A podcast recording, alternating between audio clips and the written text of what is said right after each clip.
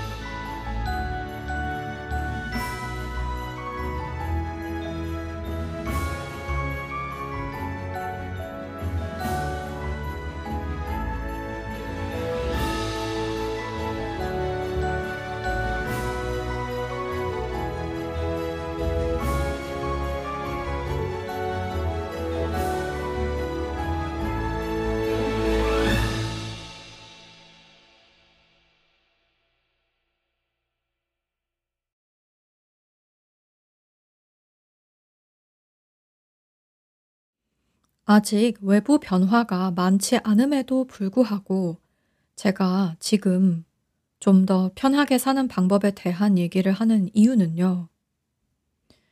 이러한 얘기를 하기에 적절한 때가 있는 것 같아서입니다. 제가 이제서야 편하게 살게 된 이유 중 하나가 일부 이거예요. 가장 큰 이유는 저에게 그것을 알 때가 아니었어서 그런 거지만 왜 이렇게 편하게 사는 법을 찾기가 어려웠는지에 대한 원인의 일부는 편하게 사는 거에 많이 익숙해지신 분들은 그것이 너무 자연스러워서 그것을 설명할 때 편하게 살지 않는 사람들이 알아듣기에 어려운 측면이 있어서입니다. 그래서 저는 제 생각에는 지금 제가 하는 얘기는 지금 제 상태에 가장 잘 할 수 있는 얘기고 앞으로 제가 점점 더 편해지면서 오히려 설명을 못하는 부분이 생길 것 같아요. 한마디로 하늘을 훨훨 날고 있는 사람이 땅에서 힘들게 기어다니는 사람한테 가가지고 어머, 저기요. 당신 날개가 있다는 거 몰라요? 어서 날지 그래요. 이러면 그게 아무리 맞는 말이어도 기어다니는 사람 입장에서는 도움이 되는 게 아니라 빡이 칠 수 있다고요. 어, 물론 하늘을 날아다니는 사람이 기어다니는 사람을 일일이 하늘로 데려올 의무는 없고요. 기어다닌다고 해서 무슨 문제가 되는 것도 아니에요. 다 뭔가 이유가 있어서 기어다니는 거지 기어다니는 게 그 자체로 열등하다거나 보잘것없다거나 하는 뜻은 아닙니다. 이 세상의 수많은 어떤 위대한 사람들의 이야기가 겉으로 보기에는, 즉 벌어지는 현상만 외부에서 관찰하기에는 기어다니는 삶이에요. 비유하자면요.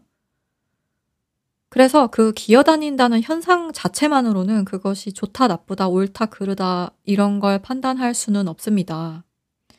그들이 이 세상에 풀기 위해 태어난 이유, 그 이야기가 뭔지는, 그리고 그것이 뭐랄까, 뭐 말하자면 성공을 했는지, 그 이야기가 전달이 되었는지는 외부에선 모를 수도 있고, 알더라도 시간이 흘러야지만 알 수도 있고, 알다가도 또 시간이 흐르면 다시 몰라질 수도 있는 그런 거예요. 다만 기어다니면서 힘든 경우가 있어요. 본인이 힘들어요. 외부에서 보기에만 그런 게 아니라 본인이 기어다니는 게 너무 싫고 힘들어. 그런데도 스스로 어떻게 나는지 몰라서 못 나는 거면 그것은 좀 안타깝잖아요.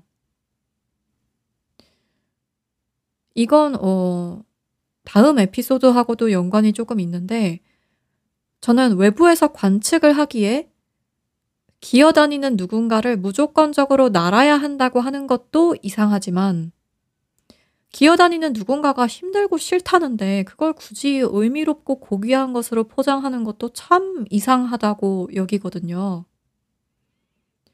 한마디로 본인이 힘들다면 힘든 거예요. 본인이 싫다고 하면 싫은 거라는 거죠.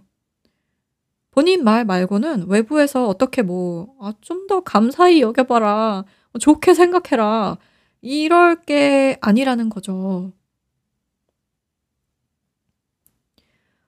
아무튼 저는 살면서 전반적으로 일부 날아다니는 측면도 있었지만 동시에 일부 기어다니는 측면도 있었습니다. 아마 대부분의 사람들이 이럴 거예요. 여러 가지 이유에서 우리가 강하고 유리한 부분이 있고 약하고 불리한 부분이 있습니다. 특히나 뭔가 이런 내가 무엇인가 라는 질문을 던지기 전까지는 외부에서 던져진 여러 원인으로 인해 이렇게 강하다, 약하다, 유리하다, 불리하다 이런 구분이 있는 경우가 대부분인 것 같아요. 어, 저의 예시를 들어볼게요. 제가 생각하는 강점과 약점. 강점 두 개에 대해서 조금 자세히 얘기할 거고, 약점은 두 개보다 훨씬 많은데, 어, 강점 두 개 말고는 다 그냥 약점인 것 같은데 언급만 하고 빨리 지나갈 거예요. 왜냐하면 약점에 대해서 많이 얘기해봤자 그것이 뭔가, 그것이 겸손이 아니고 그냥 듣는 사람은 괴롭고 힘들며 말하는 사람에게 별로 도움이 안 되는 서사를 굳히는 거라고 요즘에 저는 생각합니다. 특히나 이것은 우리가 아임드리밍에서 지금까지 다뤄온 픽션물처럼 기승전결이 있고 알아야 할 모든 정보가 두 시간, 뭐 책이라면 열 시간 정도에 들어있는 그런 상황이 아니기 때문에 그 약점을 디테일하게 말해봤자 듣는 사람에게 약점으로 여길만한 영감만 주는 격이 될 수도 있다는 생각도 합니다. 하지만 한편으로는 타인이 자신의 강점과 약점을 인지하고 그것에 대해 얘기하는 걸 듣는 것만으로도 내가, 우리 개개인이 나의 강점과 약점은 무엇인가, 그리고 그것들은 얼만큼 나의 진실된 코어에서부터 나오는 것이고 얼만큼 나의 망상으로 인한 언제든 놓아버리면 사라질 것인가, 그런 것을 생각해 볼 수 있어서 도움이 된다고 여깁니다. 아무튼 저의 강점 중 하나가 뭐냐면요, 저는 제가 좋아하는 일을 알아요. 이게 제가 생각하기에 저의 가장 강점입니다. 예, 올해 이전 까지도 갖고 있었던, 저는 제가 사랑하는 게 뭔지를 알고요. 그것이 어떤 에고 패턴적인 뭐 외, 외부 세상의 구미에 맞추려고 사랑하는 일이 아니고요. 업이에요. 그냥 제가 숨 쉬면서 숨이 붙어있는 한 하고 싶은 건 글 쓰고 글 읽고 더 나아가 여러 창작물을 보고 듣고 읽고 특히나 픽션을 사랑하고 그것의 아름다움을 누리는 거예요. 다른 거 하고 싶은 거 별로 없어요. 어, 맛있는 거 먹는 것도 좋아하고 하는데 그것 역시 그 창작자, 그리고 창작자란 뭔가 대단히 누가 인정해줘야만 하는 것이 아니고 누가 뭔가 예를 들어 집에서 된장찌개를 했는데 그걸 삼십 년을 끓여왔는데 그것이 킹 맞죠? 그런 거. 그, 그게 제가 좋아하는 거예요. 그리고 두 번째로 제가 생각하는 저의 강점 중 하나가 뭐냐면요. 저는 관종이에요. 어, 네, 저는 관종이었어요. 다만 그것이 현재 펼쳐지는 양상이 어, 얼굴을 드러내고 팔로워를 원하는 것이 아니라서 관종이 아닌 것처럼 보일 수 있는데 어, 기본적으로 이 팟캐스트를 할 때 저는 관종이라서 하는 거예요. 그리고 관종이라는 단어는 마치 존버라는 단어처럼 저한테는 크게 부정적인 뉘앙스가 없는 단어입니다. 그냥 관종이라는 단어 자체가 관심을 받고 싶어 하는 사람을 너무 말 그대로 대변해서 그 단어를 쓰는 건데 관종이라서 뭐가 좋으냐면요. 저는 제가 좋다고 생각하는 것을 저만 알고 있어야겠다는 생각을 장난으로라도 그런 생각이 들지를 않아요. 좋은 게 있으면 그것이 널리 알려져야 한다고 여기고 그것에 제가 어떤 뭔가 뭔가라도 기여를 할 수 있으면 그것을 어, 퍼뜨릴 수 있으면 저는 그 말을 누가 안 들어주더라도 할 거예요. 어, 여기서 유의할 만한 점은 제가 생각하는 좋은 것이 세상이 생각하는 좋은 것과 별로 상관이 없을 수도 있긴 하다는 점입니다. 어, 그래서 이 팟캐스트가 특이 취향자를 위한 수다인 것입니다. 네, 어, 모두가 들어주길 바라진 않지만 누군가는 듣고 그것이 도움이 될 것이 돼 그것이 뭔가 도움이 되라고 말하는 게 아니라 일단 일 차적으로 아주 근본적으로 제가 좋아서 하는 거예요. 저는 그게 정말 어, 저 아닌 다른 사람의 말을 들을 때도 이 느낌이 저한테는 아주 중요해요.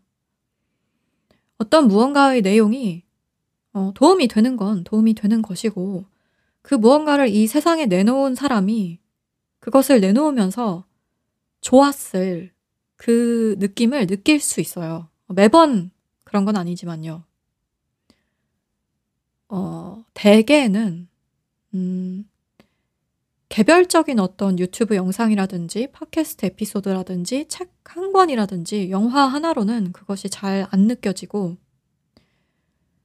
어, body of work, corpus, 정말 그 작업물이 쌓이고 쌓여서 시간을 두고 작업체, 몸을 형성했을 때 그때 느껴집니다.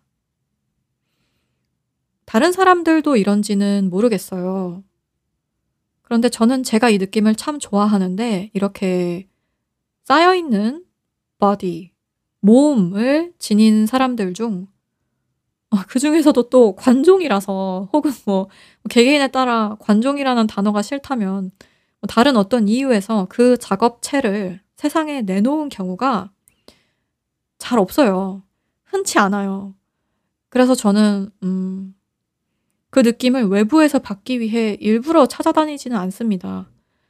그런데 그 느낌을 언제 받을 수 있냐면 제가 제 거 할 때 받아요.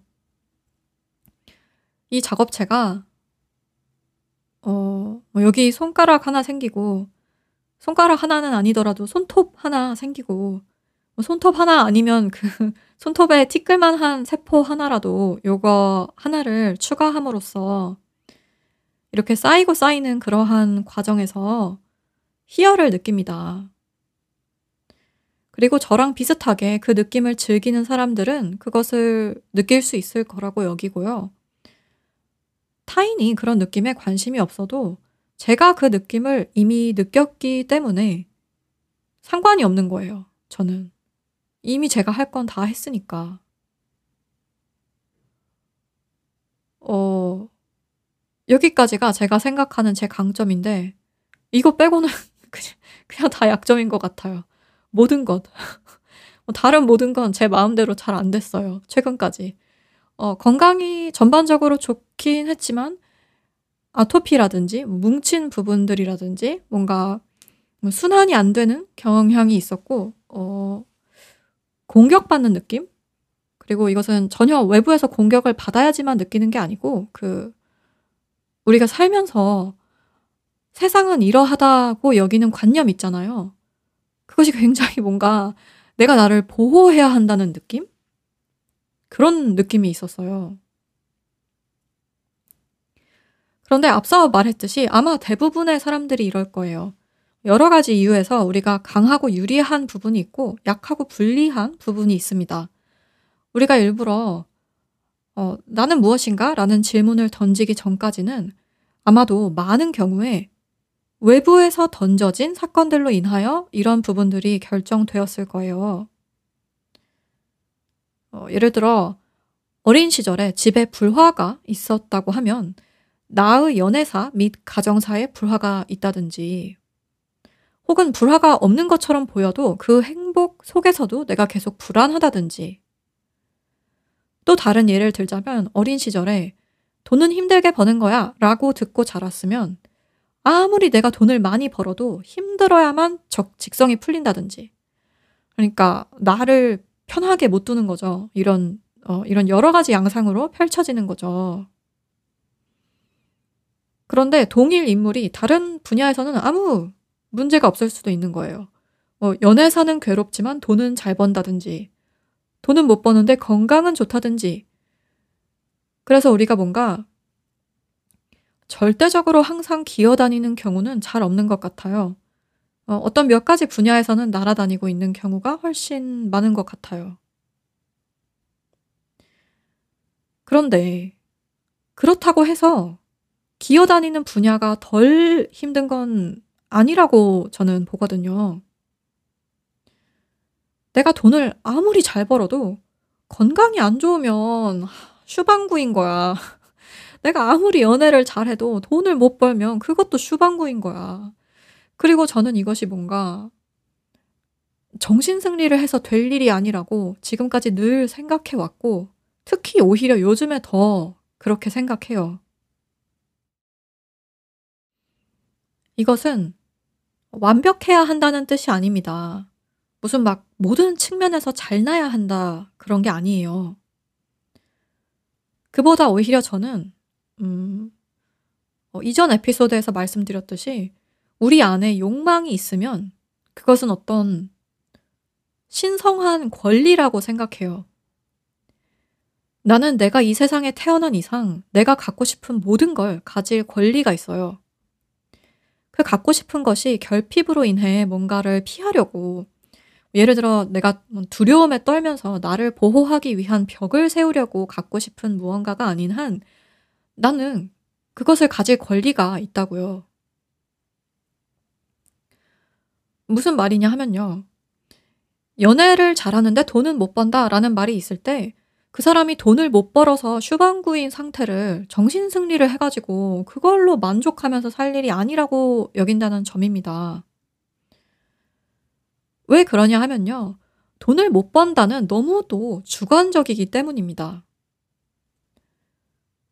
누구는 월 백만 원을 벌면서 충분하고요. 누구는 월 억을 벌면서 안 충분해요.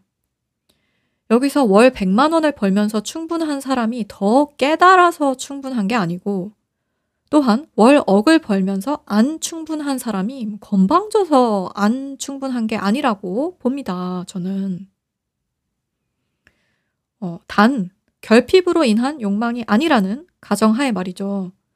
결핍으로 인한 욕망이 아니라는 가정하에 우리가 모두 월 백만 원을 벌면서 충분해야지만 잘 사는 거라는 룰은 어디에도 없습니다. 저는 개인적으로 돈을 많이 벌고 싶어요. 진짜 많이 벌고 싶어요.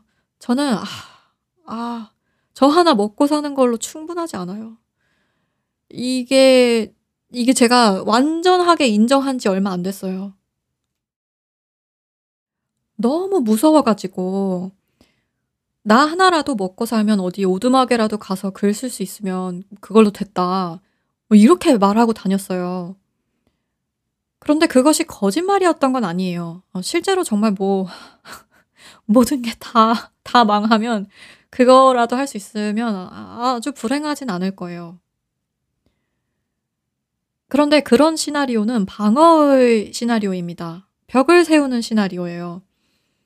진짜 제가 아무 두려움이 없다면 하고 싶은 건요. 어마무시하게 거대하고 미쳤어요.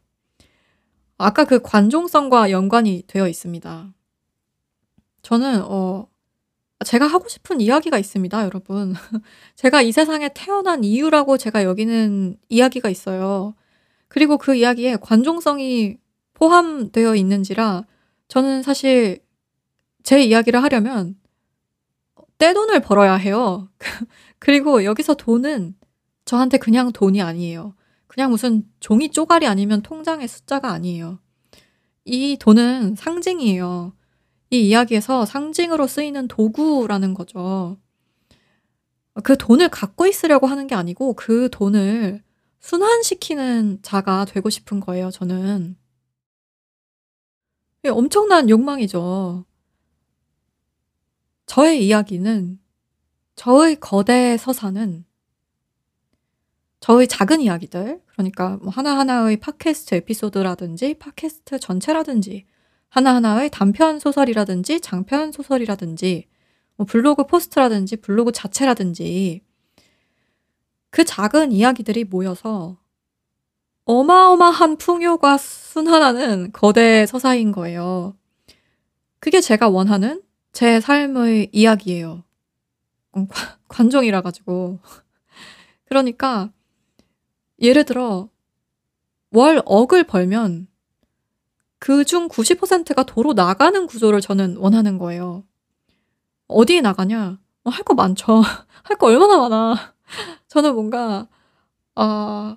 짧게 말하자면 저처럼 순환을 시키려는 사람들의 순환을 돕는 순환자가 되고 싶어요.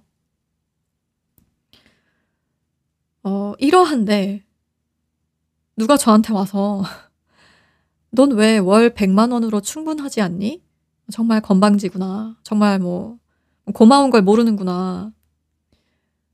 이런 식으로 하면 저는 그냥 어이가 없는 거죠. 그러면 저는 이렇게 말하겠죠. 어, 예, 너는 너 먹고 살 거, 너 입을 거, 너 살 곳을 구하면 충분하니까 그것이 너의 이야기니까, 너의 삶의 이야기니까 그것이 충분한 거지. 네가 무슨 나보다 주제를 더 잘 알아서 백만 원으로 충분한 게 아니야. 아니, 나는 내 주제를 아주 잘 알아. 아, 정말 말 그대로 저는 제 이야기의 주제를 알아요. 테마를 안다고요. 그리고 이, 이것은 정말 각자가 자기 삶에서 알아야지 밖에서 봤을 때 그 이야기가 결핍과 집착의 이야기인지 안에서부터 나오는 건지는 아, 알기가 좀 불가능해요.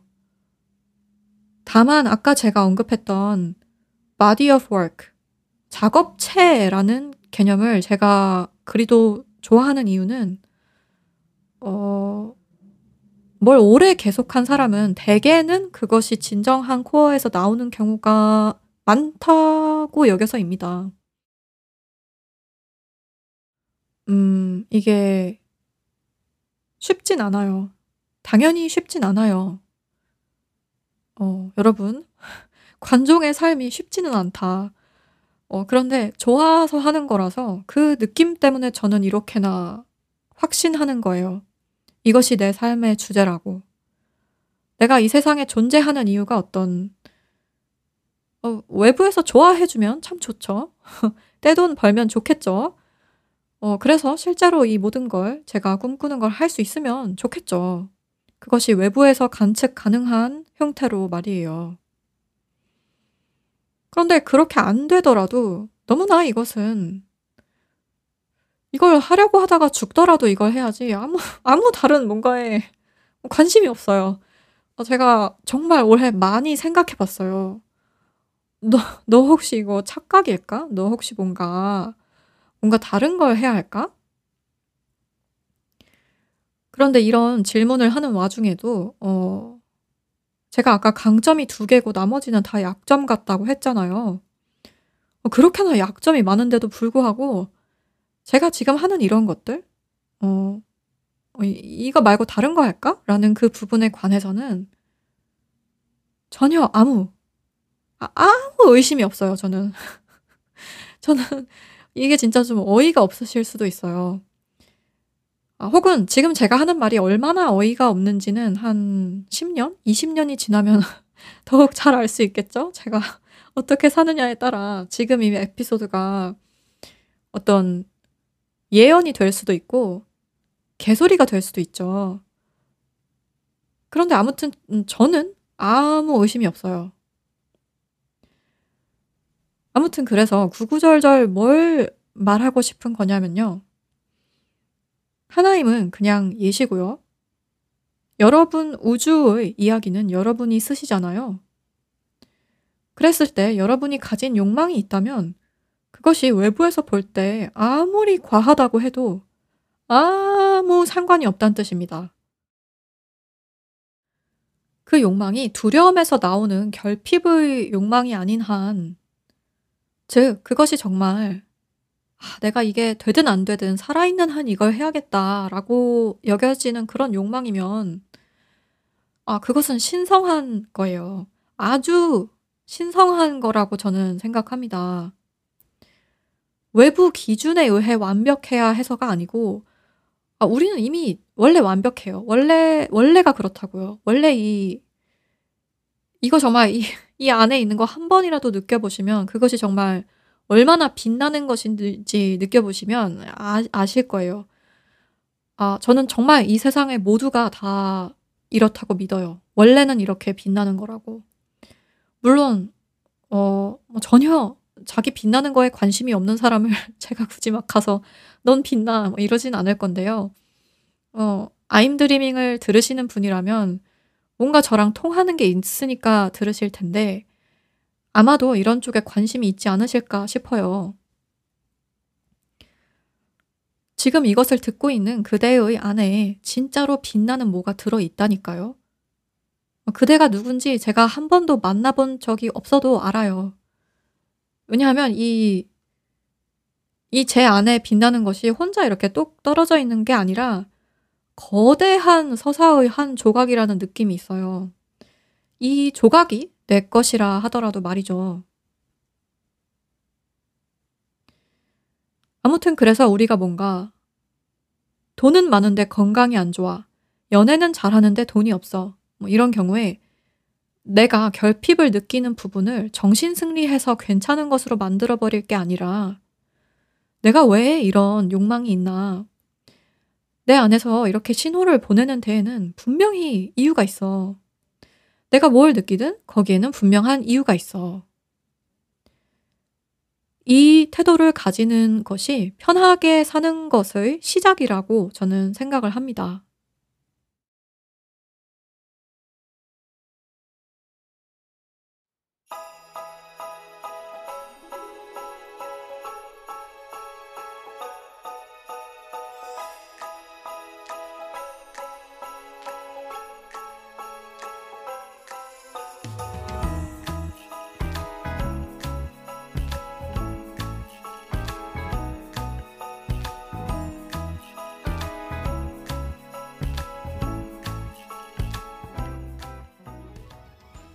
네, 그래서 우리 안에 욕망이 있어서 기어다니면서 힘든 경우가 있어요.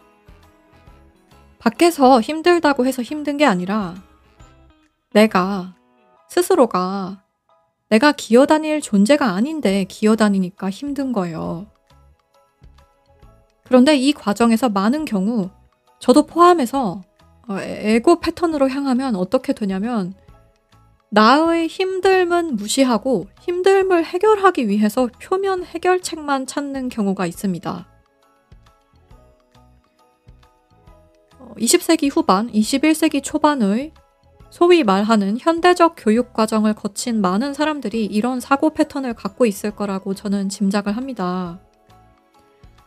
외부에 문제가 있고 나는 그것을 해결만 하면 내부가 채워질 거라고 여기는 거예요.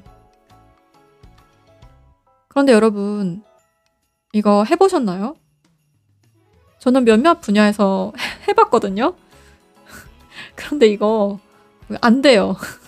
이 에피소드가 너무 길어지니까 어, 짧게 설명하자면 예전에도 몇 번 언급했던 예시 같은데 어, 어, 내가 못생긴 것 같아서 성형을 하면 해결될 것 같지만 성형해도 나를 못생기게 보는 나는 변하지 않는 경우가 있다는 겁니다. 어, 이 예시가 좋다고 여기는 이유가 뭐냐면요. 성형이란 건 적지 않은 사람들이 보기에 표면에서 벌어지는 일이잖아요. 참 극명하게 표면에서 벌어지는 일이라는 말이죠. 그런데 어떤 이들은 성형이 자신의 내면의 결핍을 해결할 거라고 정말로 생각해요. 그러다가 중독이 되죠. 우리가 이 패턴을 알죠? 어, 꽤 알려졌죠? 지금 시대에는. 그런데도 또 누군가는 이 패턴의 길을 걸어요. 여기서 우리가 생각해봐야 할 건 와, 저 사람은 어떻게 저런 길을 걷지?가 아니라 성형보다 덜 분명하게 표면적인 양상이긴 하지만 패턴은 별다를 바 없는 양상의 길을 우리가 걷고 있을 수도 있다는 점입니다. 이 해결이라는 미명하에 아주 그냥 아무 근본적인 달라짐이 없는 어떤 외부에서 보기엔 나아졌을지언정 내가 느끼기에 아무 변화가 없는 길을 걷고 있을 수 있어요. 그런데 여러분, 진짜 너무 무서운 것이 정말로 느낌이 전부더라고요. 저는 하, 아, 정말 아 제가 이렇게 올해 이런 얘기를 많이 한 이유 중 하나가 억울해서 그래요. 솔직히 억울해서. 이거 이거 제가 들여다보고 있는 감정 중 하나인데 아... 나한테 지금까지 사기친 교육자들이 많다는 억울함이 있어요. 가장 중요한 걸 가장 중요하지 않다고 구라를 쳤고 가장 안 중요한 걸 중요하다고 또 구라를 쳤어요. 아무리 그런 일이 저한테 온 것 역시 저의 느낌 때문이었다고 하더라도 이 말하자면 여러분 악몽을 꾸고서 깨어난 아이가 울고 있으면 걔한테 가서 야, 너 바보야? 악몽은 네가 꾼 거잖아. 이제 깨어났잖아. 그러면 악몽 잊어버리면 되지. 이, 이래서 될 일이 아니라고 저는 생각합니다. 어, 굉장히 폭력적이죠, 사실은. 애가 우는데 걔한테 가서 소위 말하는 사실을 알려줘봤자 애는 수치심이며 공포, 분노만 가득해질 거라고요. 그래서 음, 저는 이 아, 소위 말하는 교육자들한테 사기당했다라는 그 억울함이 지금은 좀 많이 풀려진 상태이긴 한데 그리고 때에 대한 공포 이런 것도 많이 녹아진 상태이긴 해요. 그래서 점점 더 아, 내가 악몽을 꾸었었구나 라고 머리로 알고 마음으로는 이제 점점 더 안 공포스러운 상태가 되어가고 있어요. 그런데 그렇게 되면서 점점 더 내가 억울했던 그 기억이 있고 게다가 여기에 저의 관종성이 포함되어가지고 이걸, 이걸 그냥 둘 수가 없는 거예요, 저는. 어, 제가 무슨 대단히 특이한 교육과정을 거쳐오진 않았거든요. 어, 십팔 세 이전에 세계 국가에서 교육을 받긴 했지만 중요하지 않은 걸 중요하다고 구라치는 건 양상만 약간씩 다를 뿐이지 현대 교육 시스템에서 공통적으로 갖고 있는 특징입니다. 이 외부로 향해 있는 시스템이라서 어쩔 수 없어요. 어, 여기 우리 모두가 관찰할 수 있는 성적 잘 받아서 우리 모두가 좋다고 하는 회사에 우리 모두가 인정할 수 있는 연봉 받고 우리 모두가 눈으로 확인할 수 있는 결혼식을 하고 우리 모두가 눈으로 볼 수 있는 애들을 낳고 걔네는 또 눈으로 볼 수 있게 성장하고 그러면 걔들이 또 이 모든 걸 반복하는 그 시스템인데 그것은 현대화되었다고 하는 모든 나라에 있는 것 같아요. 그래서 제가 그렇게 특이한 경우는 아니라고 저는 생각하는데 그런 관계로 어, 제 이 억울함이 억울함의 기억이 마음에서 너무 무서웠던 것이 점점 녹아지고 머리의 단순 기억의 형태로 남게 됨에 따라 더욱더 어, 이걸 그냥 두면 안 되겠는 거야. 사실 이거 굉장히 너무 굉장히 간단한 것이거든요. 이 느낌이 전부 다 어, 각종 내면 작업 어, 그것이 종교의 형태를 띠든 영성이든 심리학이든 자기개발이든 이 말을 들여보신 적 있으실 거예요. 느낌이 전부라고. 어, 이, 이 간단한 걸 이 이놈의 시키들이 내 인생에 수십 년을 사기를 친 거야. 오히려 느낌을 무시하라고. 예를 들어 학교나 회사에 냉방이나 난방이 너무 세게 되어 있으면 그 느낌 무시하고 괜찮은 척을 하라는 아주 작은 것부터 시작하는 거예요.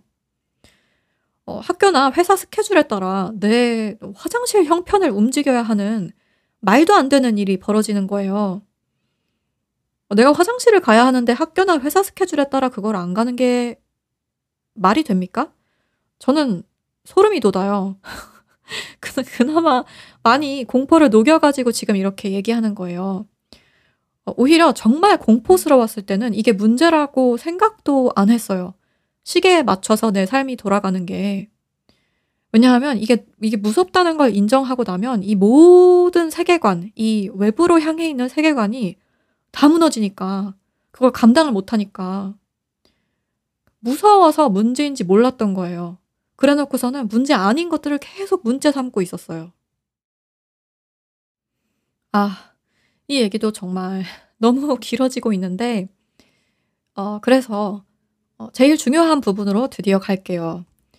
어, 느낌이 전부 다라는 말을 각종 분야에서 던지고 있고 그것이 굉장히 간단한 거라고 하나님은 지금 말하잖아요.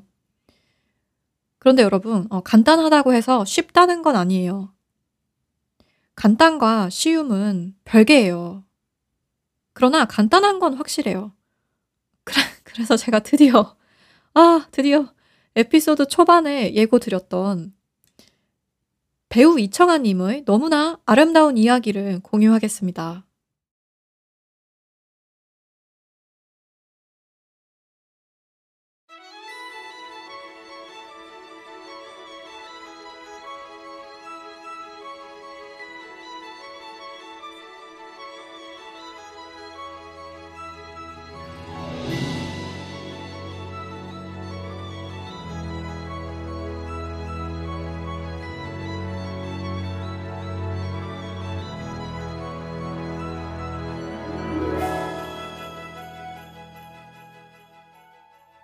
이청아님의 이야기는 유튜브 쇼츠를 통해서 봤어요.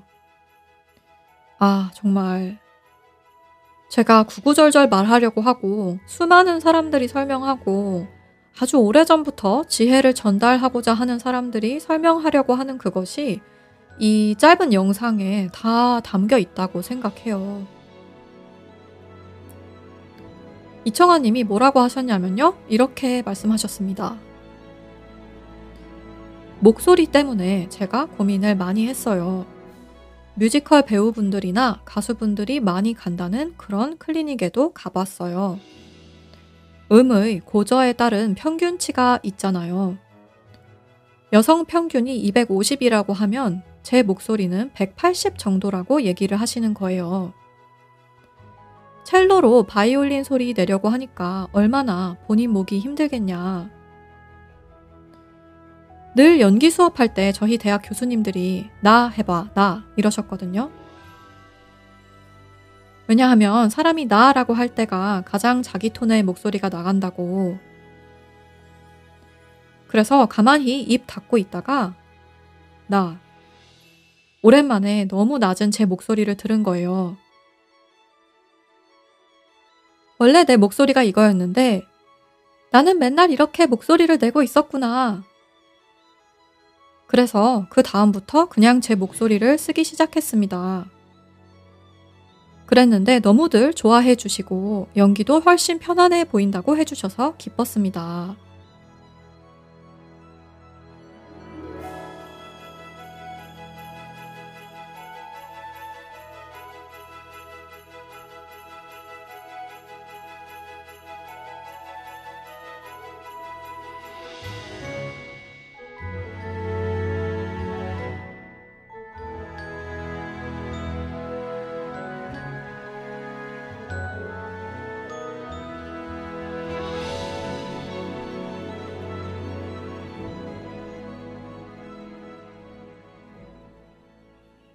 네, 여러분 이거예요.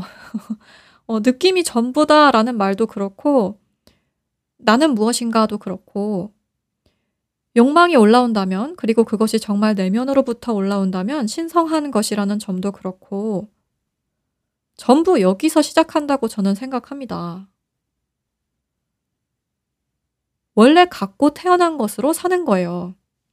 이청아님 정말 아름다우시잖아요.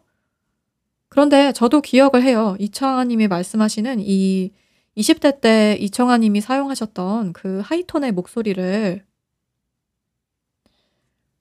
어, 여기서 중요 포인트는 외부에서 뭘 어떻게 평가한 것이 문제가 아니라 이청아님 본인이 말씀하시잖아요. 본인은 당시에 하이톤을 쓰면서 본인의 원래 목소리가 아니었기에 어, 불편하셨다는 거죠. 그리고 그 불편한 느낌이 연기에 담겨져 있었을 거예요. 어, 이때 또 한 번 강조하고 싶은 점은 뭐 그리하여 외부에 티가 나서 뭔가 어, 탄로가 난 것이 문제였다, 이것보다는 이청아님 본인의 그 세상에서 그 불편함이 편재했을 것 같다는 점입니다. 이 여러분 이 쇼츠를 쇼노츠에 링크해 둘게요. 이청아님의 지금 그 낮은 편한 목소리로 들으시면 더 좋으실 거예요. 이것이 정말 이 짧은 쇼츠가 사실 전부예요. 어, 그냥 내가 원래 갖고 태어난 그것으로 살면 편하게 살 수 있습니다. 그런데 이렇게 간단한 것이 왜 쉽지는 않은지, 혹은 쉽지는 않다는 망상에 우리가 빠져서 허우적대는지, 그리고 왜 그렇게 많은 사람들이 저든 누구든 이, 이 간단한 걸 이렇게 구구절절 설명을 하는지, 그 이유는 우리가 너무나 그 반대에 익숙해져 있어서예요. 특히나 아까 말했듯이 어떤 분야에서는 잘만 날아다니는 것 같은데 다른 분야에서는 기어다니는 것 같으니까, 아, 그러면 나는 아무리 불편해도 이 분야에서는 이 정도에 만족하면서 살아야 하는 건가 보다, 이런 결론에 도달하는 수가 있어요. 그런데 제 말은 아, 아, 아마 아닐 거라는 거예요. 어, 아까 말했듯이 기어다니는 그 행위에 대해 뭔가 제가 그것이 덜 좋다, 틀렸다 이런 말을 하는 게 아니라, 만약 내가 정말 기어다닐 존재였으면 그 기어다님에 적합하도록 태어났을 거란 얘기를 하는 겁니다. 그리고 이 적합하다에는 몸으로 나타나는 것뿐만 아니라 나의 마음도 포함됩니다. 그대의 몸과 마음의 욕망이 무엇이든 그대가 그것을 갖고 태어났으면 거기에 이유가 있다고 말씀드리는 거예요. 저는 아 정말 요즘에 특히나 불가능은 아무것도 없다고 여기고 있습니다. 불가능한 건 이 세상에 아무것도 없고 내가 상상할 수 있는 건 전부 가능하고, 그것이 지금 여기서 가능해 보이지 않는다면 가능하지 않다고 믿는 내 관념 때문인지 과거에 불가능하다고 했던 것 중 지금 가능한 거 너무 많아요. 그것만 봐도 지금 이상하다고 하는 거, 지금 그러면 안 된다고 하는 거, 그것이 무엇이든 그대가 그것을 하고 싶은 욕망이 있다면 거기에 이유가 있다고 저는 여깁니다. 아무튼 기어다닐 존재였으면 기어다니게끔 태어났을 거라고요. 몸이든 마음이든 둘 다든. 내가 귀엽고 깜찍한 뭐 딱정벌레, 지렁이, 뱀. 배, 뱀이 꽤 귀여워요, 여러분. 어, 또 기어다니는 애들이 누가 있나. 어, 그런 귀여, 귀여운 기어다니는 애들로 태어났으면 기어다니는 게 하나도 힘들지 않았을 거란 말을 하는 겁니다, 지금. 오히려 날아다니는 새가 너도 날지 그래? 하는 모습을 보면서 기어다니는 뱀인 나는 이랬겠죠. 어, 쟤, 쟤 뭐래. 기어다니는 게 얼마나 좋은데, 이 땅이 얼마나 폭신하고 내 온몸을 지탱해 주는데 쟤는 못하러 허공에서 저렇게 허우적허우적 대고 있대? 이랬겠죠. 새가 어떻게 사는지 관심도 없었을 거라고요. 그런데 그럼에도 불구하고 기어다니는 것과 날아다니는 것에 대한 인간 입장에서의 전반적인 관념은 있는 것 같아요. 그래서 그걸 살짝 이용하면서 얘기를 하고 있는 겁니다. 내가 뭔가 부자연스럽고 불편하고 이것이 충분하지 않고 이거 말고 다른 뭔가가 더 있을 것 같으면 그 느낌이 전부라는 거예요. 그 느낌 말고 아무 다른 신호가 필요 없습니다. 외부에서 아무리 돈을 많이 주든 인기가 많든 점수를 잘 받든 신용등급이 높든 또 뭐가 있나. 뭐 이목구비가 시대상에 완벽하게 아름답든 뭐 기타 등등, 그런 것들을 아무리 많이 갖고 있어도 내 이 느낌, 내 이 뭔가 내가 여기 있을 존재가 아니라는 느낌? 그 느낌이 전부예요. 그런데 여기서 중요한 건 아까 말한 그 악몽 꾸는 아이의 예시입니다. 얘를 어떤 이유에서 악몽을 꾼 그 아이를 그냥 이렇게 바라봐야 해요. 여러분, 이 얘기도 많이 들어보셨을 거예요. 관찰을 해라, 주시를 해라 이런 말. 여기서 종교든 영성이든 심리학이든 레이블은 중요하지 않습니다. 여러분, 어, 이름이란 상당히 상징적이고 의미롭지만 그렇기 때문에 해당 그것이 아닌 것들이 그것인 척 그것의 이름을 달고 있는 경우가 있어요. 좋은 예시가 신의 이름으로 죄짓고 다니는 종교들입니다. 그렇죠? 신이 문제가 아니라 그 이름을 이용하면 주어지는 각종 혜택들 때문에, 뭐 예를 들어 세금이라든지 신이 끼어 있다는 이유로 종교의 자유를 부르짖을 수 있다는 점이라든지, 그런 점들 때문에 그냥 신이라는 그 레이블을 붙여놓고서는 신하고 아무 관계없는 뭔가를 파는 경우가 있잖아요.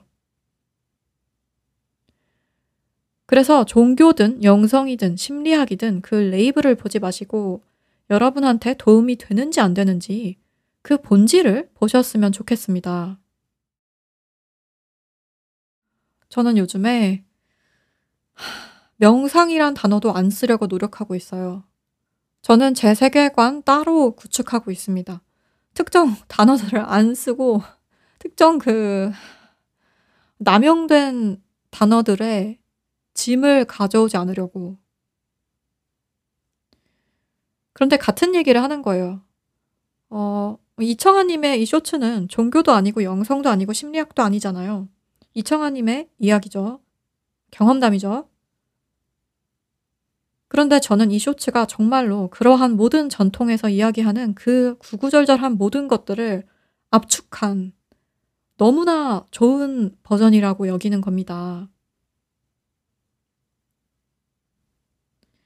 이 악몽을 꾼 아이를, 걔를 우리가 바라봐야 하는데 이때 그냥 두면서 바라봐야 하거든요.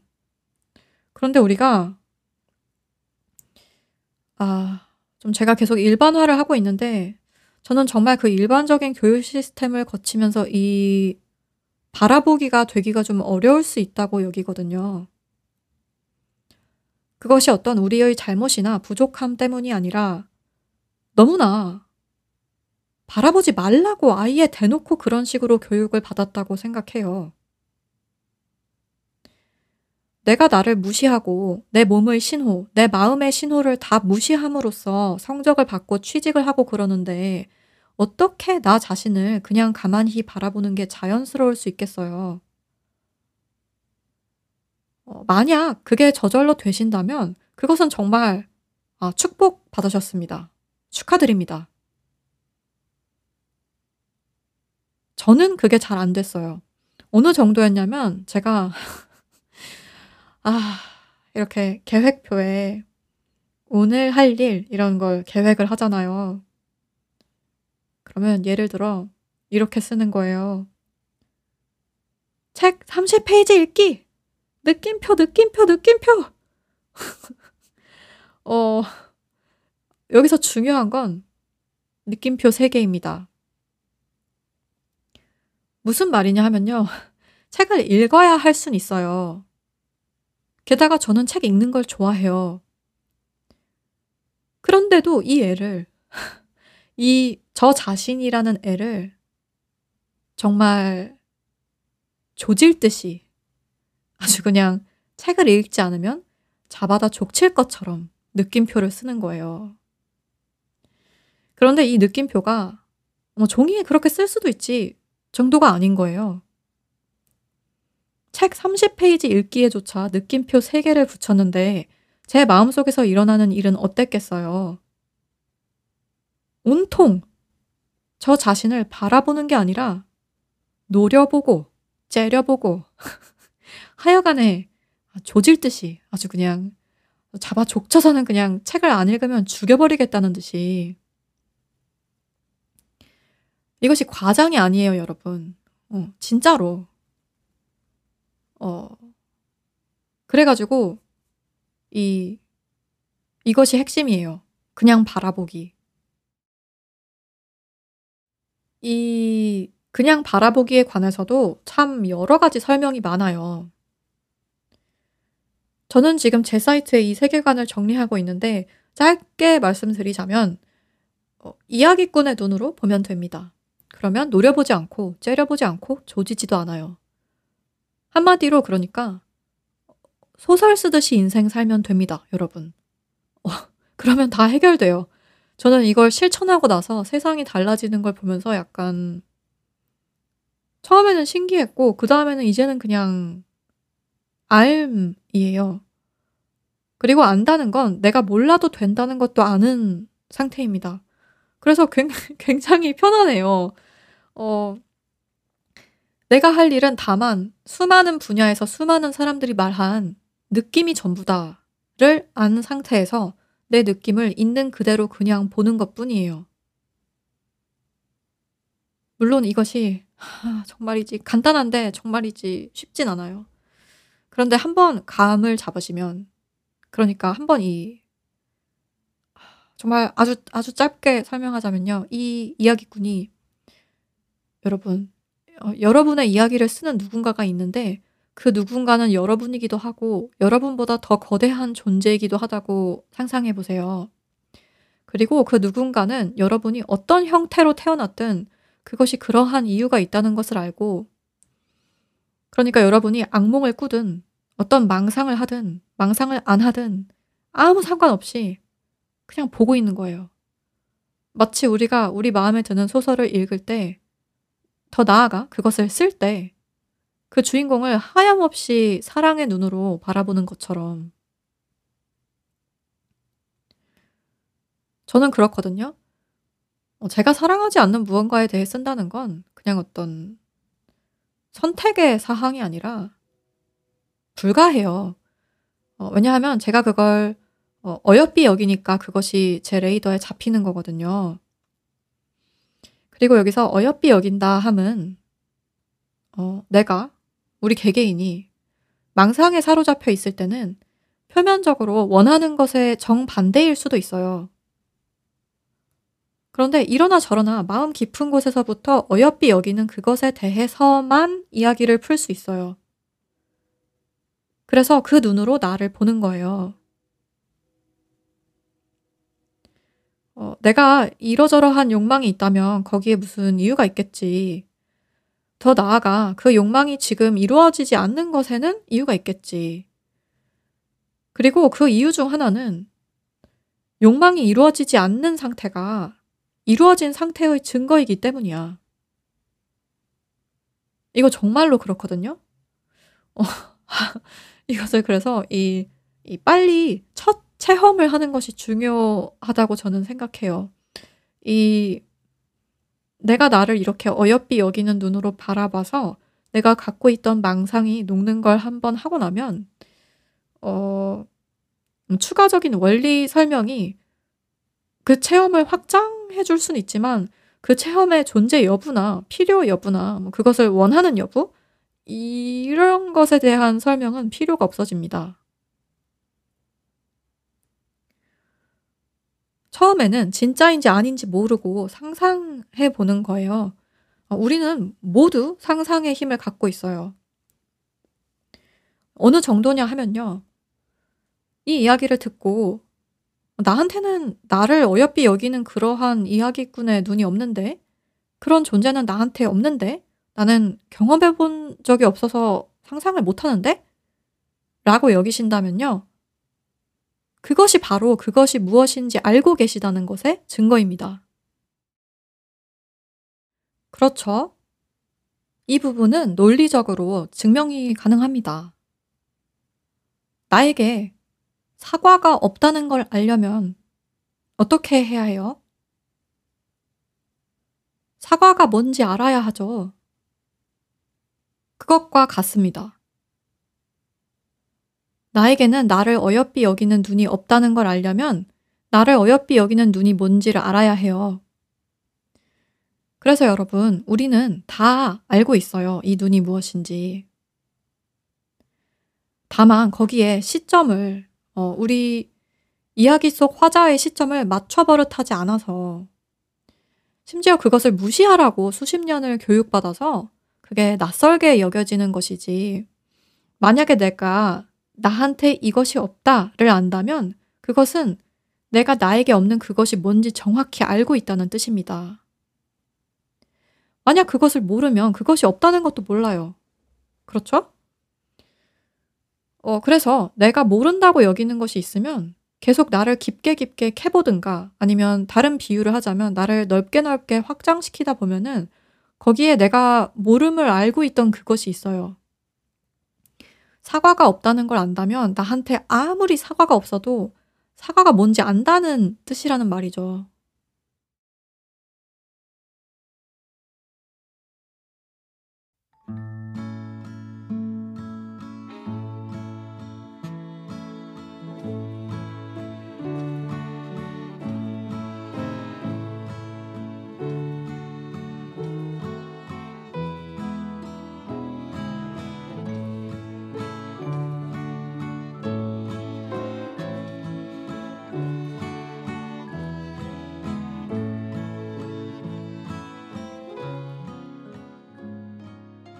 그래가지고 여러분, 레이블, 이름, 여기에 속지 맙시다. 이 하나의 예시로 제 엠비티아이가 급격하게 바뀌었어요, 올해. 제가 원래 십 년인가를 아이엔티제이였거든요. 그런데 제가 작년 말에 내면 작업하기 전에 관종의 즐거움을 인정하면서부터 이엔티제이가 되었고요. 올해 칠월 말에 다시 봤더니 무려 뭐가 나왔는지 아세요? 이엔에프피가 나왔어요. 진짜 어이가 없죠. 그러니까 N 빼고 다 바뀐 거예요. 어, 심지어 N은 육십 퍼센트던가 그 정도고요. 이에프피는 전부 거의 오 대 오예요. 그러니까 내면 작업을 하면서 거의 그냥 무슨 평균적인 사람? 이렇게 된 것처럼 보이는데 어 그러니까 이 이러한 레이블 붙이는 검사들은 이것은 그 어 현상을 대변해 줄 수는 있는데 어 실제 그리고 그 서사의 상징은 말해 줄 수 없어요. 뭐냐 하면 국어 시험에서 이 이야기의 주제는 무엇이오?를 물어봐서 사지선다로 낼 수는 있는데 그 서사의 실제 상징과 의미는 아무리 시험 문제가 그것을 응축하려 한다 한들 그 서사를 살아남을 통해서만 진정으로 알아질 수 있다는 뜻입니다. 그럼에도 불구하고 이 테스트의 의미가 있다면 그것이 이렇게나 변화무쌍하다는 점일 겁니다. 여러분, 이 사람은 안 바뀌어요. 저는 요즘에 특히나 그렇게 생각해요. 그런데 여기서 제가 말하는 사람은 외부 현상적 사람이 아니고요. 진짜 내 코어에서 나오는 그거 있잖아요. 그거 저는 정, 정말로 안 변한다고 생각합니다. 그 불변의 영원의 뭔가가 우리 안에 있어요. 그러나 외부 양상은 엠비티아이가 이렇게나 간단하게 보여주듯이 정말 쉽게, 아 참말로 쉽게 변합니다. 음, 그런 의미에서 레이블에 속지 말자. 종교, 영성, 심리학, 자기개발, 기타 등등 다 상관없다. 여러분의 삶에 실제로 도움이 되는 그것을 믿으시면 됩니다. 그것이 무엇이든지. 아무튼 그리하여 아 얼른 오늘 얘기하려던 거 랜덤한 철학 서적 추천. 그 제목은 공간의 시학입니다. 가스통 바슐라르의 책입니다. 불어 발음 가스통 바슐라르. 아 저는 요 으, 코에서 나는 음, 에, 음 발음을 못해요. 그리고 이 불어식 발음 요거 어렵다. 그러나 뭐 하다 보면 언젠가 얼추 비슷해질 날이 올지도 모르겠습니다. 어, 이 책이 이 레이블에 속지 말자는 저의 취지와 통합니다. 철학서적이잖아요. 저는 불어 원서로는 못 읽고 영어 번역을 읽었는데 책이 아, 여러분 눈물나게 아름다워요. 그냥 하는 말이 아니고 뭔가 이 뭔가 그냥 나는 기분도 괜찮고 다 괜찮은 상태에서 이 책을 읽기 시작했어도 어, 이 책을 한 번에 다 읽진 않았고 여러 번에 걸쳐 나눠 읽었는데 매번 그냥 괜찮은 상태에서 책을 집어들었는데도 불구하고 읽기 시작하면 왜 때문에? 왜 괜찮아질까? 그러니까 나는 안 그래도 원래도 괜찮은 상태에서 책을 읽기 시작했는데 더 괜찮아지는 느낌? 그런 느낌이에요. 정말 눈물나게, 너무 눈물나게 아름다운 책인데 이 철학이 옳고 그르고 논리적이고 아니고를 떠나서 바슐라르 님은 이 현상학자라면서 왜 시를 써놨어. 이, 이 형, 형이 왜 여기서 시를 써. 어... 아무튼 이 책이 제가 생각하는 내면 작업하고 통하는 측면이 많습니다. 그 어떤 내적 변화를 겪든 어쨌든 우리가 아바타계에 존재하는 이상 이 몸을 입고 있는 이상 내 몸을 사랑하고 내 공간을 사랑하는 데 무슨 잘못이 있으랴. 내가 사랑하는 사람의 몸을 사랑하고 내가 가본 곳을 사랑하고 내가 가지 못한 곳을 사랑하는 게 뭐가 잘못이랴. 뭐 일부러 사랑할 필요는 없는데 여러분 정말로 망상이 조금씩 벗겨지면서 원래 나는 사랑하려고 태어났다는 것을 알게 됩니다. 그리고 이것은 아 정말이지 긍정병이나 정신승리나 일부러 하는 감사랑 달라요. 어, 뭔가 그리고 어, 다 평평해지는 게 아니에요. 그러니까 느끼는 게 무뎌지는 게 아니에요. 모든 게 선명해져요. 그 어, 오히려 싫은 게 더 싫어지고 좋은 게 더 좋아질 수도 있어요. 그런데 그 안에, 그 바탕에, 그 모든 것의 바탕에 그런 어떤 높낮이의 바탕이 되는, 뭐랄까, 그 계곡의 그 높낮이의 바탕이 되는 지구별 같은 그것이, 어, 그것은 긍정과 부정을 넘어선 어, 따스함? 그런 게 있어요.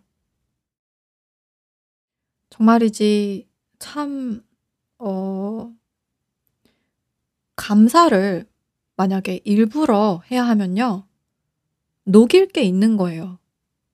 어, 저는 그렇게 생각해요. 악몽을 꾼 그 아이한테, 아직 너무 무서워서 벌벌 떠는 그 나에게 악몽 꿀 수 있는 거에 대해 고마워하라고 이 얘기하고 있는 거예요.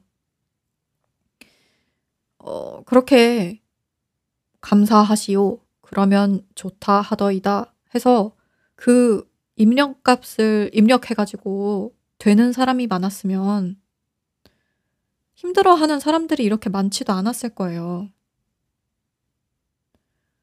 이게 제 망상인가요? 힘들어하는 사람이 많다는 게? 제 경험상으로는 대부분의 사람들이 어떤 측면에서든 힘들어하는 게 있던데 말이죠. 거기다 대고 좀 감사해보지 그래? 그러면 그 사람이 저한테 속으로, 아니면 대놓고 이러겠죠. 때릴까? 죽일까? 어, 이게 무슨... 어... 감사 일부러 안 해도 돼요, 여러분. 감사는 저절로 나오게 되어 있어요. 내가 공포스럽지 않으면. 예를 들어 저는 예전부터 목욕, 샤워, 수영 이런 물에 관련된 걸 좋아했는데요. 그럼에도 불구하고 그것을 막 좋아하면서도 완전하게 좋아하진 못했던 것 같은데, 왜냐하면 다른 것들이 너무 무서워서 마음 편히 그것들을 완전하게 좋아하지 못했던 경우가 더 많았던 것 같아요. 그런데 요즘에는 막 샤워를 하면서 바디워시를 그 샤워볼? 그 몰캉몰캉 공 모양 거기다가 이렇게 풀어서 문질문질 하면 거품이 나잖아요. 그 거품이 나는데 그 거기서 막 희열이 느껴지는 거예요. 매번 그런 건 아니고요. 아, 매번 그러면 너무 피곤할 것 같아요. 샤워하는데 너무 오래 걸릴 것 같은데, 간간이 문득 아, 이, 이 거품, 이, 이 거품이 너무 아름다워서 아, 아 감사하다. 이 아름다운 거품을, 이 나를 위해 거품이 이렇게 보글보글 생기고, 이 이 바디워시의 이 좋은 향기, 그리고 내가 내 손을 움직여서 내 샤워 공간에 이렇게 두 다리로 서서 이렇게 거품을 내서 내 몸을 기분 좋게 문질문질 하는데 아무 어려움이 없고 부족함이 없고 모든 것이 완전하고 완벽하고 있어야 할 것이 다 있고 무한히 사랑하는 상태, 이걸 그냥 느끼게 돼요. 아, 아 정말 여러분, 제가 지금 이렇게 얘기하는 것이 여러분에게 유용하리라고 저는 생각을 해요. 왜냐하면 아임드리밍 예전부터 들으셨던 분들은 이미 아실 거란 말이죠. 제가 긍정주의를 정말 싫어한다는 걸. 그거 지금도 변하지 않았어요. 긍정적이어야 하려고 노력해야 하면 그건 어디서 뭔가 빠진 거라고 저는 오히려 지금 더욱더 그렇게 생각해요. 노력을 안 하는 방향으로 가는 게 맞는 방향이라고 저는 생각을 합니다. 내가 뭔가 계속 억지로 감사를 느끼고 노력해야 하면은 그것은 어 그것은 뭔가 어딘가에서 다른 망상을 하고 있을 확률이 높은 것 같아요. 어 아무것도 안 노력해도 된다는 게 맞는 길이라는 점이 참 진짜 함정입니다. 음, 맞는 길이라고 여겨지지 않나요? 아무것도 노력 안 하는데 편해지는 길하고, 노력은 엄청 하는데 불편한 길 중에서 뭐가 맞는 길일까요? 저는 전자라고 생각합니다. 이것은 뭔가 제가 경험이 많아서 나오는 결론이 아니고 그냥 머리로도 그냥 간단한 논리로도 저 같으면 당연히 노력 안 하고 편한 길을 갈 것 같아요. 어, 그런데도 우리가 왜 스스로를 족치게 되냐면요. 제, 제 추측으로는 이래요. 아, 우리가 에고 패턴적인 교육 과정에서 주입받게 되는 망상 오브 망상 중 하나가 가만히 놔두면 애가 아무것도 안 한다는 망상입니다. 그런데 여러분 잘 생각해 봅시다. 애기들, 정말 어린 애기들은 늘 뭔가를 하고 싶어 합니다. 어, 모든 인간은 어, 어떤 특정 이야기를 이 세상에 풀기 위해 다른 특징을 갖고 태어나지 않은 한 이렇게 태어납니다. 늘 뭔가를 하고 싶어 하는 상태로, 늘 뭔가에 호기심이 있고 그것을 사랑하는 상태로. 이것은 성선설, 성악설 같은 게 아니고요. 긍정주의, 부정주의도 아니고요. 선악과 긍정, 부정을 넘어선 어, 혹은 그 아래에 깔린 바탕색의 얘기를 하고 있는 겁니다. 그냥 원래가 우리는 이렇게 태어나요. 아기 중에 어떤 특별한 이야기를 갖고 태어난 아기가 아닌 한 이 세상에 대해 호기심이 없고 하고 싶은 게 없는 아기는 없습니다. 애들은 새벽부터 일어나서 방방 뛴다고요. 그런데 새벽에 일어나서 방방 뛰지 마부터 시작해서 네가 하고 싶은 건 이 세상에서 먹고 살기 힘들어. 이런 망상들을 주입받으면서 어, 시키지 않으면 안 하는 인간이 되는 거예요. 여기서 키포인트는 그래서 아래층에 층간소음 나게 방방 뛰게 둬야 한다는 게 아니라는 점입니다. 어, 층간소음을 유발하지는 말되 그 뛰고 싶은 마음은 유지가 되었어야 하는데 그 마음을 우리가 오랜 시간에 걸쳐 외부에 의해 그리고 내부에서 나 스스로가 노려보고 째려보고 잡아서 죽여버리려고 한 세월이 너무 길어서 자꾸만 뭔가 노력을 해야 할 것 같고 해결을 해야 할 것 같고 그런 망상을 하게 되는 겁니다.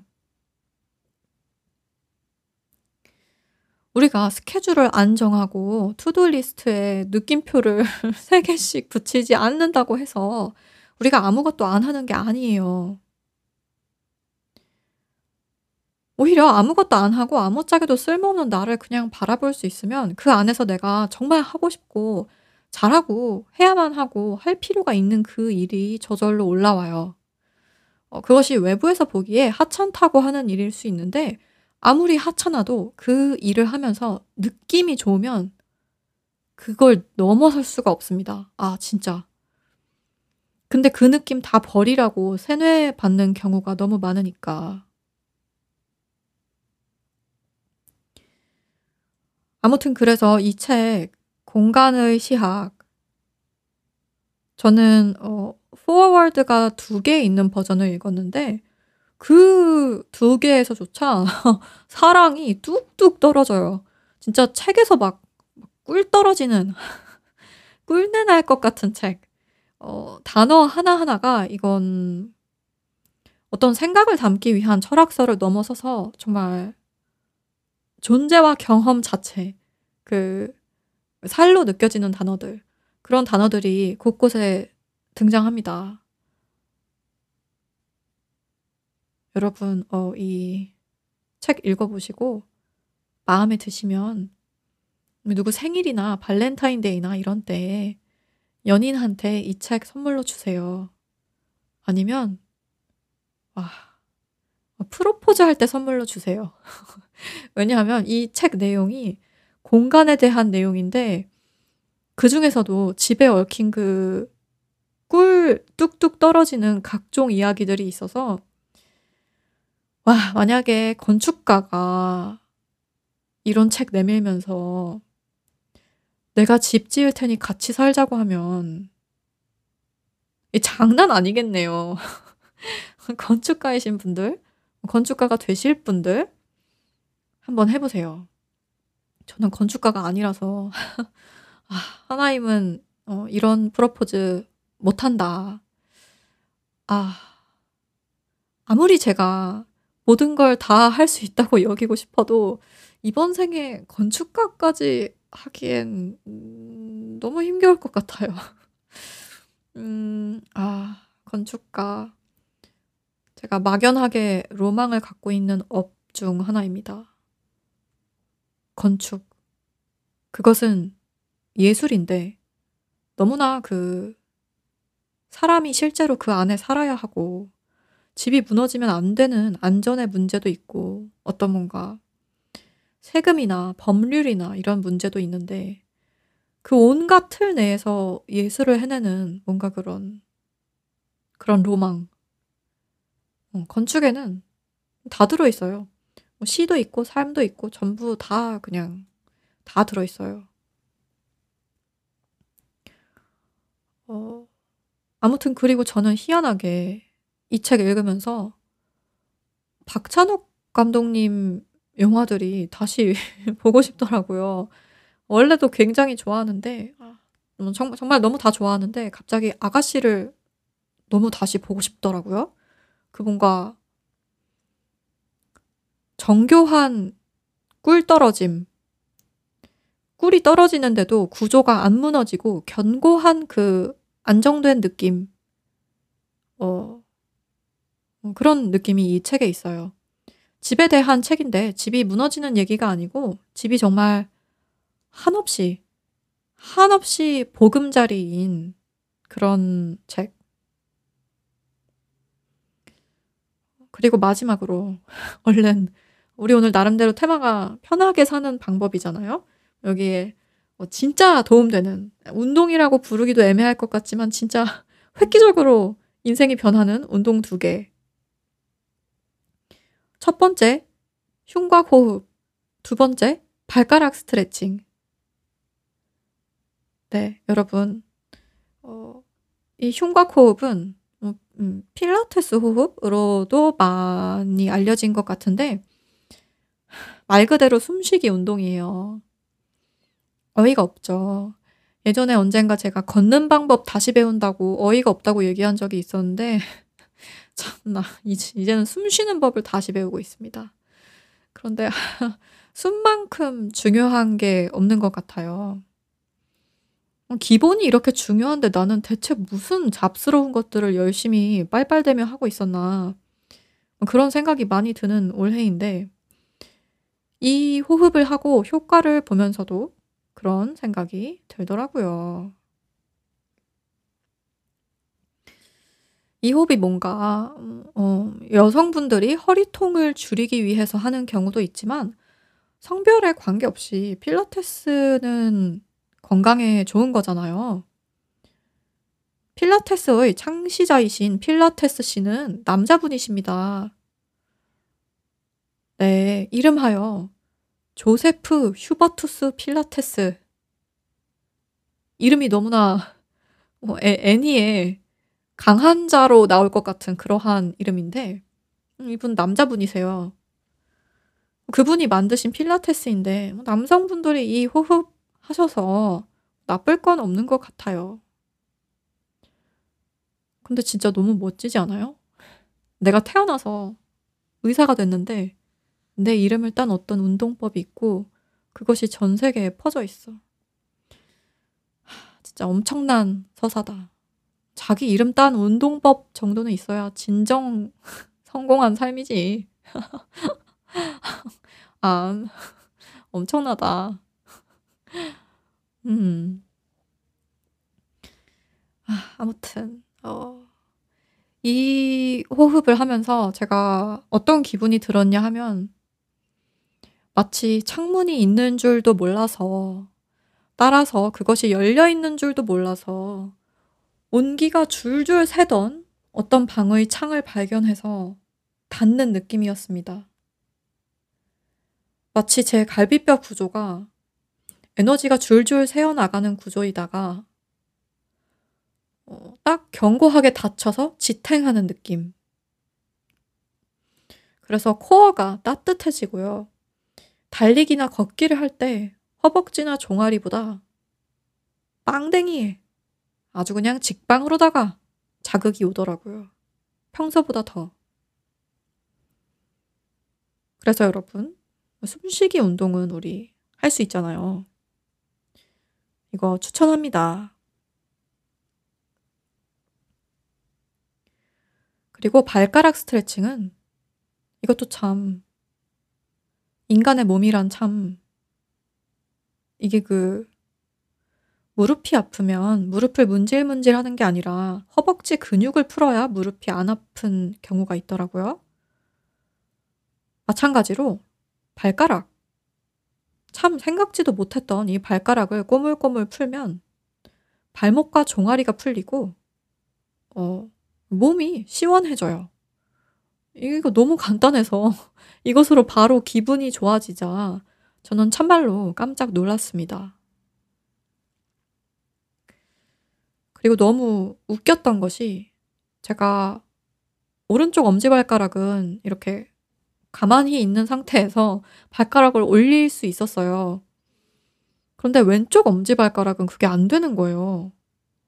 그러니까 제 뇌에 왼쪽 엄지발가락이랑 소통하는 뉴런이 연결이 안 되어 있었나 봐요. 그래서 제가 너무 충격을 받았어요. 제가 진짜 막 아, 속으로 생각한 게 아니라 입 밖으로 이런 말이 나오는 거예요. 어머 얘, 내가 내가 너랑 지금껏 소통을 안 했구나. 너랑 내가 소통해 본 적이 한 번도 없구나. 이 내 몸에 달린 발가락인데 저는 얘랑 대화를 한 번도 시도를 안 해본 거예요. 왼쪽 엄지발가락이랑. 그런데 놀랍게도 저는 아, 이런 경우가 처음이었어요. 이 안 움직이는 왼쪽 엄지발가락을 보면서 힘을 너무 많이 주진 않으면서, 왜냐하면 쥐가 날 수 있으니까 살살 엄지발가락을 보면서 얘랑 소통을 시도해보는 거예요. 그러면 처음엔 막 아무 일도 안 일어나요.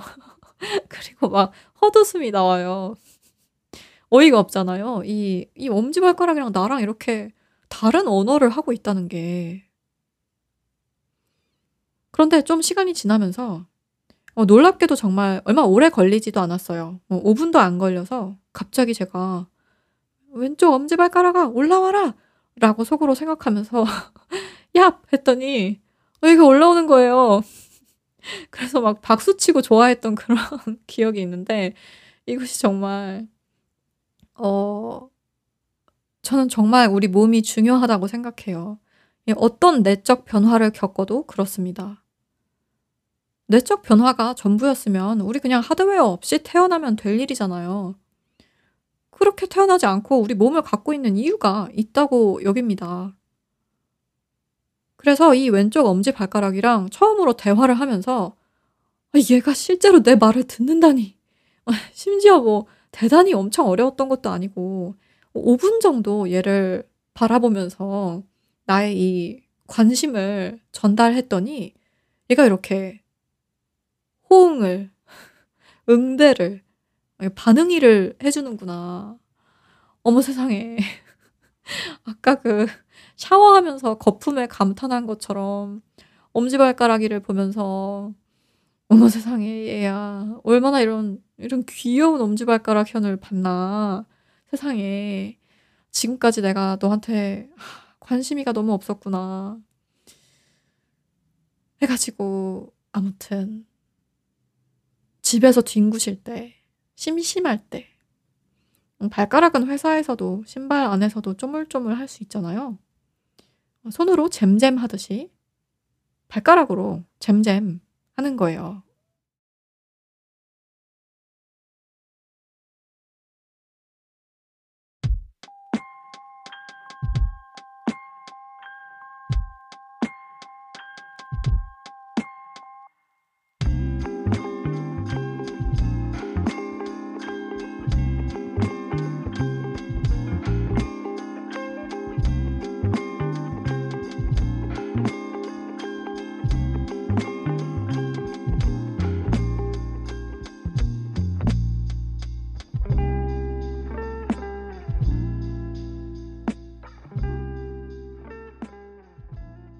네, 여러분, 편하게 사는 방법 어떠셨나요? 느낌이 전부다. 그러니 그 느낌을 바라보면 된다. 이렇게 압축할 수 있을 것 같습니다. 제가 점점 더 편해지면 그때그때 또 편하게 사는 법 공유할게요. 어, 제가 참 바라는 것 중 하나예요. 제 코어의 욕망대로 되어서 할 말이 많아지면 좋겠어요. 제가 관종이라고 그랬잖아요. 좋은 거 혼자 알고 있지 않아요. 어, 할 말 엄청 많았으면 좋겠다. 어, 아무튼 올해 저는 정말 죽는 줄 알았는데 안 죽고 킹 편해졌네요. 어, 저는 죽고 싶어하는 사람한테 죽는 얘기 한다고 그 사람이 더 죽고 싶어지지 않는다고 여기거든요. 어, 제 경험이 그렇고 타인이 죽고 싶어 할 때도 그것에 대해 얘기하지 않는다고 나아지는 게 없었어요. 오히려 얘기를 더 했으면 싶었던 경우도 있습니다. 그래서 그냥 대놓고 얘기하는 겁니다. 어, 혹시 여러분 중에 누군가가 이천이십삼 년까지만 살고 이천이십사 년에는 살지 말아볼까 하신다면 어, 충분히 그럴 만한 이유가 있어서 그렇게 여겨지는 거라고 생각이 듭니다. 뭐든지 그런 느낌이 드는 데에는 그럴 만한 이유가 있어요. 그런데 어, 혹시나 해서 제가 하는 얘기인데요. 혹시나 말입니다. 죽는 줄 알았는데 그 다음에 엄청 편해지기 시작하는 길이 열리는 것일 수도 있어요. 그것은 지금 죽고 싶은 것을 없는 것으로 만드는 건 아닙니다. 오히려 죽고 싶었기에 그것을 완전히 인정하고 나면 어, 사는 게 편해질 수도 있어요. 이 부분은 어, 사람마다 달라서 제가 뭐라고 확실히 이렇다고는 말씀을 못 드리지만 하여간에 하나임 같은 경우도 있더라. 네, 아까 사과 얘기하는 거랑 비슷합니다. 나에게 사과가 없다는 걸 알려면 나는 사과가 뭔지를 정확히 알아야 합니다. 나에게 사과가 부재해서 그것이 너무 힘들고 죽을 것 같으면 죽을 것 같은 그 순간에, 죽고 싶은 순간에 그때만큼 내가 사과를 명확히 알고 있는 때가 없어요. 남들은 다 그 사과는 진짜가 아니라고, 너는 그렇게 살 수 없다고, 그럴 자격이 없다고, 남들도 다 사과 없이 산다고 해도 아니에요. 나는, 우리 개개인은 내가 만약 사과가 갖고 싶으면 그 사과를 너무 잘 알아서, 그 사과를 알게끔 내가 태어나서 그래서 사과가 갖고 싶은 겁니다. 그러니 혹시나 어쩌면 이천이십사 년에 사과 사냥을 할 수도 있잖아요. 재밌게. 어, 재밌을 수도 있죠. 재미없을 수도 있지만 재미있을 수도 있지. 그런 사과 사냥을 고려해보면 이천이십사 년에 살아도 또 괜찮을 수도 있겠죠. 어, 괜찮지 않을 수도 있지만 괜찮을 수도 있어요. 그러합니다. 우리 다음 에피소드에 굉장히 울적한 다큐 얘기를 할 예정이죠. 철서구.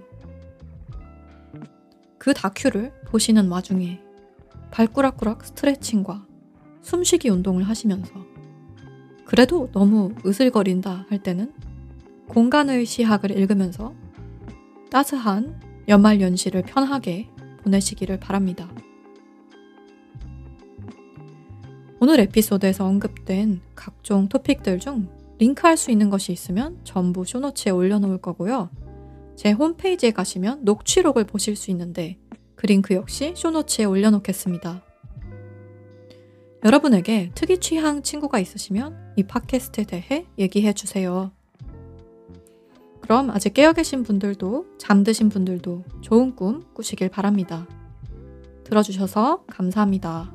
지금까지 하나임이었습니다.